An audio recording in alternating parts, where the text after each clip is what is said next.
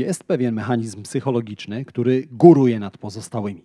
Ten konkretny mechanizm może zmienić Twoją firmę z przeciętnej wyjątkową. Z tego odcinka podcastu Marketing z Głową dowiesz się, o jaki mechanizm chodzi.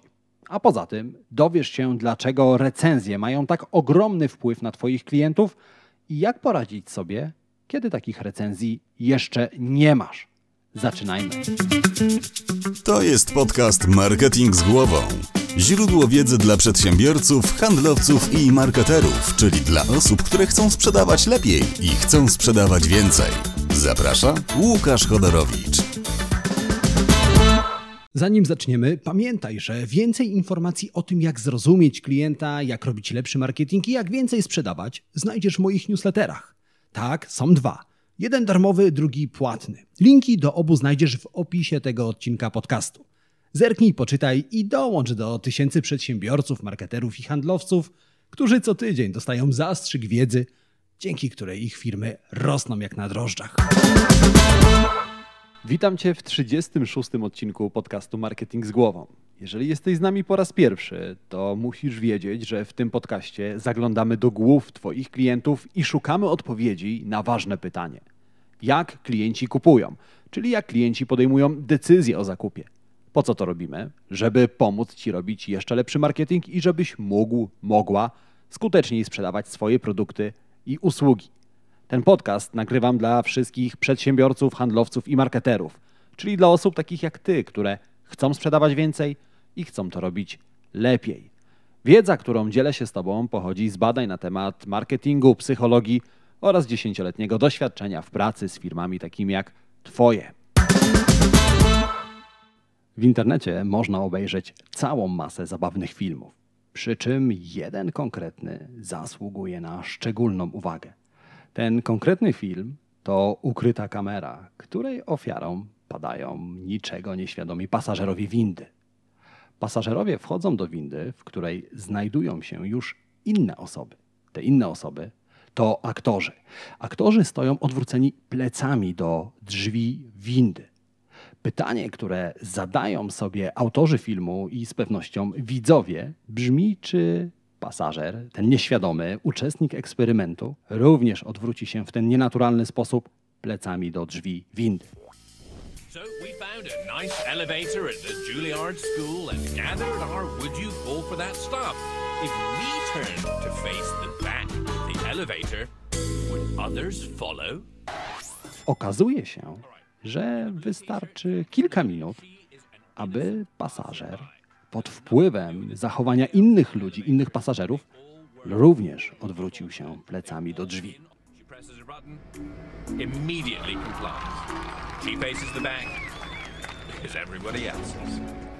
Zabawny filmik trwa około 6 minut. W tym czasie udaje się wkręcić troje pasażerów. Za każdym razem pasażerowie ulegają wpływowi pozostałych aktorów w windzie i odwracają się w ten nienaturalny sposób. Widać przy tym, że nieświadomi uczestnicy tego eksperymentu czują się bardzo niekomfortowo, czują się bardzo zakłopotani, a mimo wszystko odwracają się tak jak większość pasażerów w windzie. Najlepsze jednak czeka nas na końcu filmiku. Gdy nieświadomy pasażer wchodzi do windy, okazuje się, że pozostali pasażerowie stoją w naturalnych pozycjach, to znaczy twarzą zwróceni w kierunku drzwi.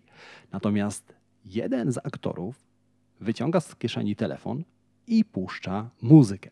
Pozostali aktorzy zaczynają tańczyć w rytm muzyki.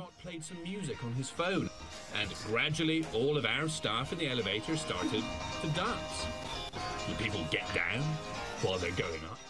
A po chwili dołącza do nich nieświadomy uczestnik eksperymentu.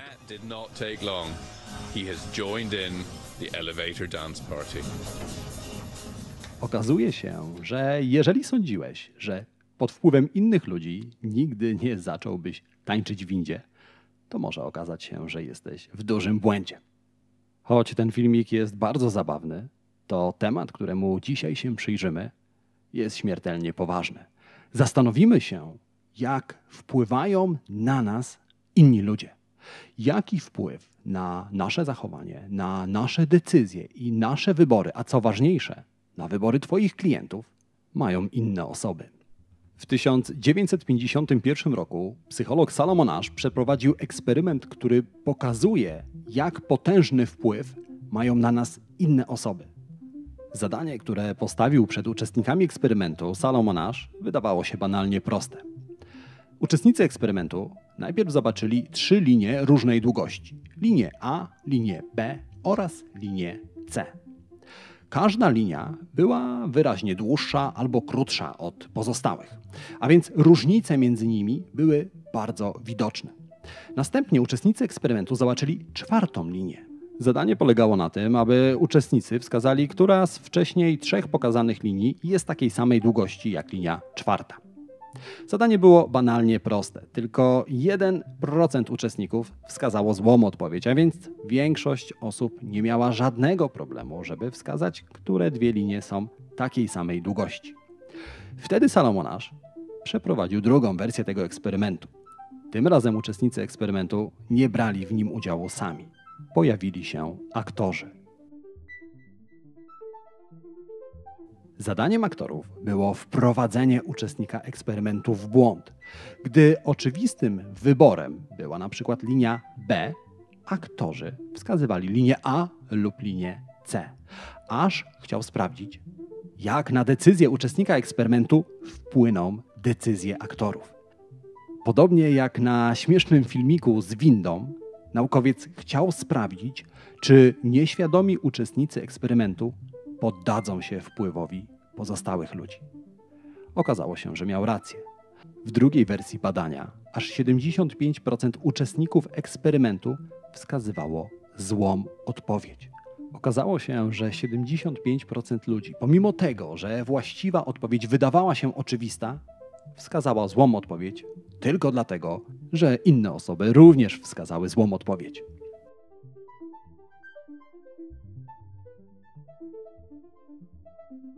To zjawisko, to co wydarzyło się w windzie i to, czego dowiódł eksperyment Salomona Asha, nazywamy społecznym dowodem słuszności. Społeczny dowód słuszności sprawia, że pod wpływem wyborów innych ludzi jesteśmy gotowi zmienić własne decyzje, jesteśmy gotowi zachować się inaczej. Społeczny dowód słuszności wykorzystują nie tylko marketerzy, ale również wykorzystują go twórcy seriali telewizyjnych. Jeżeli oglądałeś serial komediowy, to na pewno zwróciłeś uwagę, że w tle bardzo często słychać śmiech innych ludzi. That is quite a situation. Uh, do you see any like Mówi się o tym, że śmiech jest zaraźliwy. To jednak coś więcej.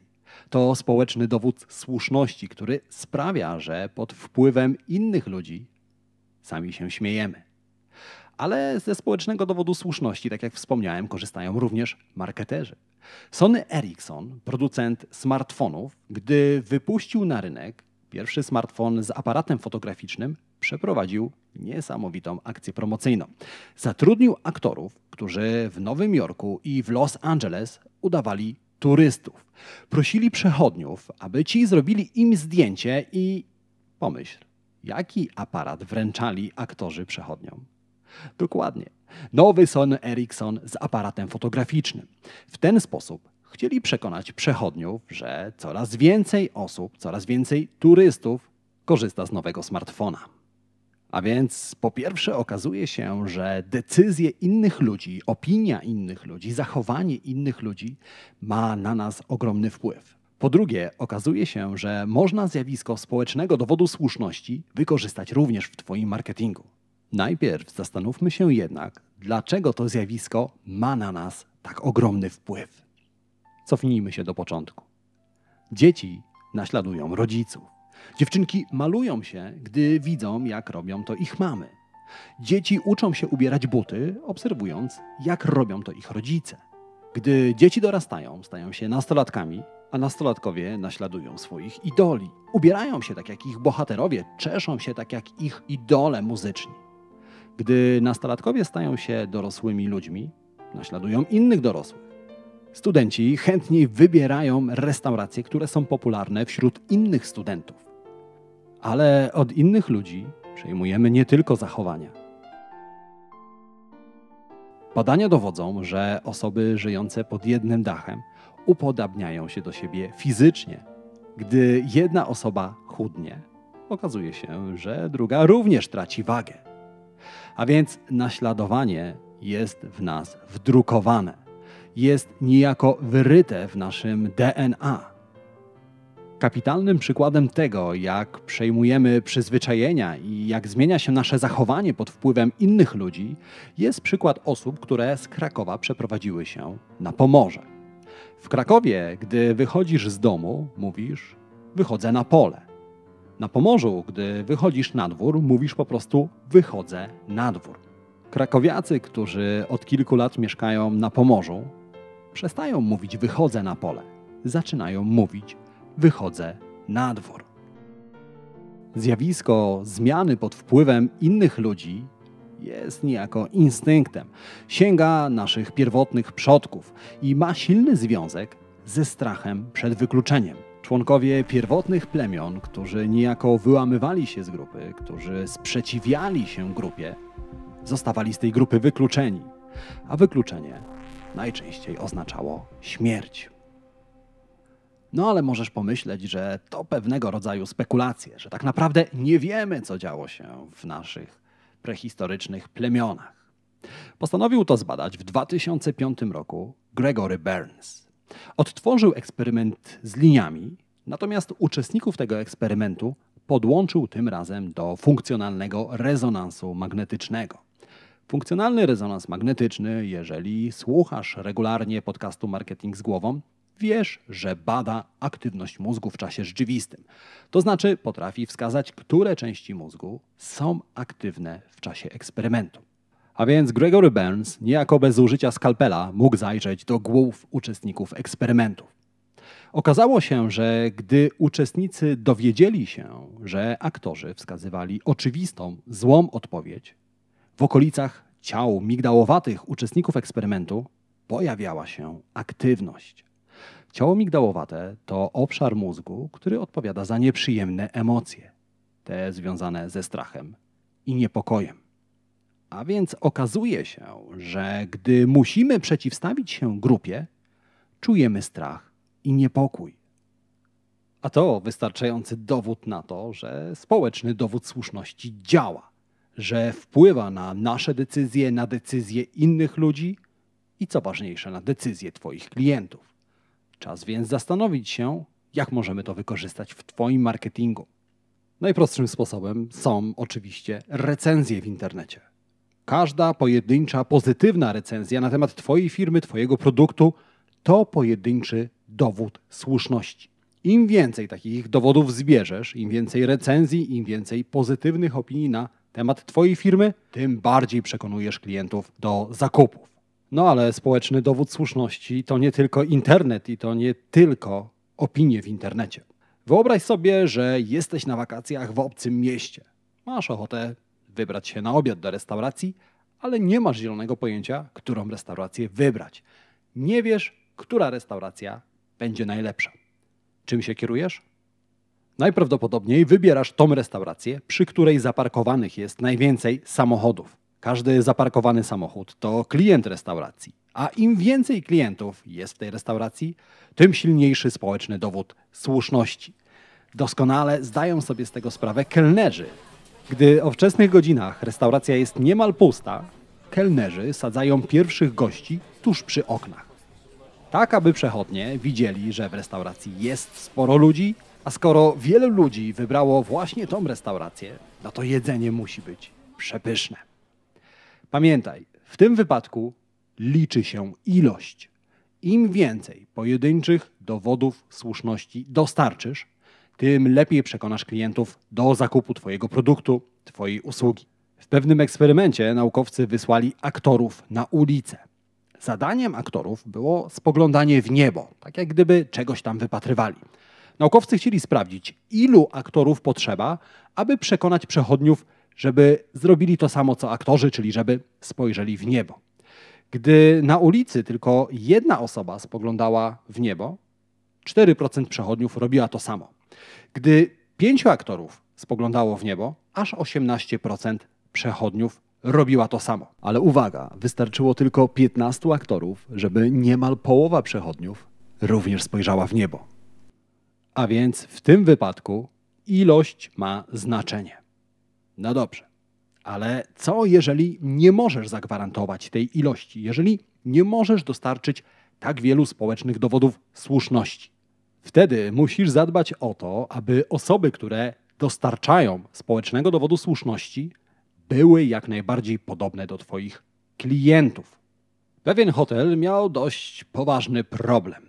Goście tego hotelu bardzo często prosili o zmianę ręczników w swoich pokojach.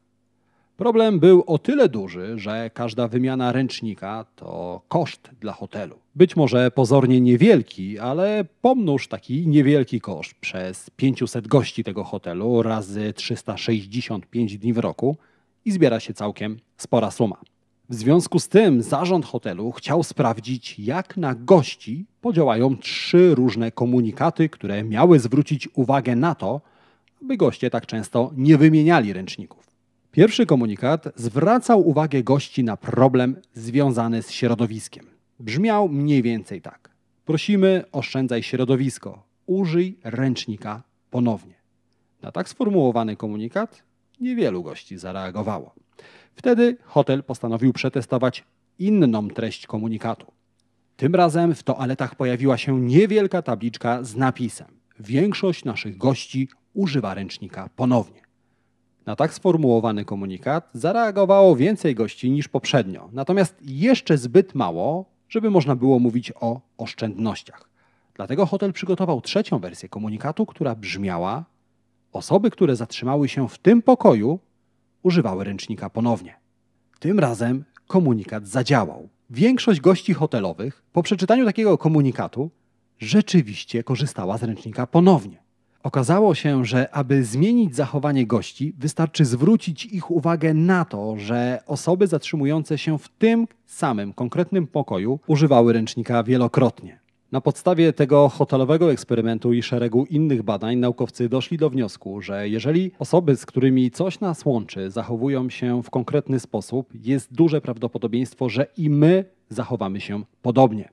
Zresztą wyobraź sobie, że chcesz kupić nowy samochód. Wybór padł na Forda. We wszystkich testach słyszysz, że Ford wypada raczej słabo. Wszystkie opinie, które czytasz w internecie, mówią to samo. Ale wystarczy, że twój znajomy, osoba, którą dobrze znasz, osoba, której bardzo ufasz, powie ci, że warto kupić Forda, to go kurczę kupisz na przekór wszystkim negatywnym opiniom, na przekór wszystkim osobom, które ci odradzają. Dlaczego? Ponieważ przyjaźnimy się z osobami, z którymi wiele nas łączy, a więc należymy do jednej grupy. Natomiast grupa jest pojęciem dość szerokim. Osoby w podobnym wieku również należą do jednej grupy. Osoby, które są fanami metaliki, również należą do jednej grupy. Tak samo jak księgowi identyfikują się z innymi księgowymi, tak samo matki pracujące w domach należą do tej samej grupy, do której należą inne matki, które również pracują w domu. A więc jeżeli nie możesz dostarczyć klientowi dużej ilości społecznych dowodów słuszności, dostarczasz dowód osób, które należą do tej samej grupy. No dobrze, ale co jeżeli nie możesz zapewnić ani ilości, ani osób podobnych? Wtedy gwarantujesz jakość. Przy czym jakość jest w tym wypadku pewnego rodzaju uproszczeniem, ponieważ chodzi o osoby, które twoi klienci uważają za autorytet. W 1961 roku Stanley Milgram przeprowadził jeden z najgłośniejszych eksperymentów w historii. Uczestnicy badania wierzyli, że eksperyment miał związek z pamięcią. I should like to tell both of you a little about the Memory Project. Psychologists have developed several theories to explain how people learn uh, various types of material. a dokładnie o związek między zapamiętywaniem a karą. Naukowcy podzielili uczestników na dwie grupy: na nauczycieli i na uczniów. Następnie uczniowie i nauczyciele udali się do oddzielnych pomieszczeń, w których nie widzieli się nawzajem. Naukowcy przekazali instrukcje nauczycielom. Nauczyciele mieli odczytać ciąg wyrazów uczniom, a uczniowie mieli te wyrazy powtórzyć. Przy czym nauczyciele dostali wyraźną instrukcję. W razie pomyłki należy porazić ucznia prądem. This machine uh, generates electric shocks, and when you press one of the switches all the way down, the learner gets a shock. When you release it, the shock stops, you see. Like that. Naukowcy wierzyli, że zmotywowani karą uczniowie lepiej zapamiętają wyrazy. W pierwszych etapach eksperymentu uczniowie musieli zapamiętać niewiele wyrazów, a i kara za pomyłkę była niewielka. Problem zaczynał się, kiedy wyrazów było więcej. Z każdym kolejnym etapem eksperymentu ilość wyrazów, które musieli zapamiętać uczniowie, rosła. Rósł również ładunek elektryczny, którym byli rażeni w razie pomyłki. W pewnym momencie nauczycieli musieli porazić uczniów prądem nawet o mocy 450 V. Dla przypomnienia, w gniazdku elektrycznym płynie prąd o napięciu 230 V, a więc 400 V to dawka śmiertelna. A jednak, mimo wyraźnego zagrożenia życia uczniów, nauczyciele nie wycofali się z eksperymentu. Nadal, na wyraźną instrukcję naukowców, razili prądem osoby w drugiej sali. Wrong. Answer is neck. 300 volts. Oczywiście eksperyment okazał się ustawką. Tak naprawdę uczniowie współpracowali z naukowcami i nikt tak naprawdę nie został porażony prądem. Jednak nauczyciele o tym nie wiedzieli i mimo wszystko kontynuowali eksperyment. Z badania Milgrama dowiadujemy się m.in., że ludzie są bardzo podatni na wpływ autorytetu. W tym konkretnym badaniu autorytetem był oczywiście naukowiec. Jednak możemy śmiało założyć, że ktokolwiek inny w białym fartuchu również podporządkowałby sobie uczestników eksperymentu. To jest właśnie siła autorytetu. Oczywiście my nie chcemy razić Twoich klientów prądem, ani nie chcemy przekonywać ich, aby robili to komukolwiek innemu. Chciałbym, żebyś zrozumiał, że każda branża ma swój autorytet. Być może Twoją restaurację odwiedziła kiedyś Magda Gessler, a być może Twój salon urody współpracuje z lokalną celebrytką. Wykorzystaj to, że ludzie podążają za autorytetami. Ale społeczny dowód słuszności to nie tylko ludzie. Możesz z niego skorzystać, nawet jeżeli nie masz dostępu do wielu klientów, do klientów podobnych do Twoich klientów, ani do autorytetów. Społeczny dowód słuszności możesz również wykorzystać w tekstach reklamowych. Colin Schott, jeden z najlepiej opłacanych copywriterów na świecie, podniósł kiedyś sprzedaż o 30% przy pomocy trzech słów. Colin pracował w firmie, która prowadziła sprzedaż internetową. Na swojej stronie internetowej firma miała taki komunikat. Konsultanci czekają, dzwoń teraz. Colin zmienił treść tego komunikatu na jeżeli konsultanci są zajęci, zadzwoń ponownie. W ten sposób dał do zrozumienia potencjalnym klientom, że linie telefoniczne w jego sklepie internetowym mogą być okupowane przez innych bardzo zainteresowanych klientów. A więc okazuje się, że wystarczy ludziom pokazać, że inne osoby robią coś, aby ludzie zaczęli zachowywać się tak samo. Ten trik wykorzystują również barmani, którzy na koniec dnia wyjmują napiwki ze słoików zawsze dbają o to, aby na dnie słoika zostały jakieś monety i banknoty. Chodzi o to, żeby ludzie, którzy przyjdą na drugi dzień do baru, do kawiarni, zobaczyli, że ktoś już wrzucił napiwek. W ten sposób barmani wykorzystują społeczny dowód słuszności. Sugerują swoim klientom, że inne osoby wrzucają napiwki do słoika.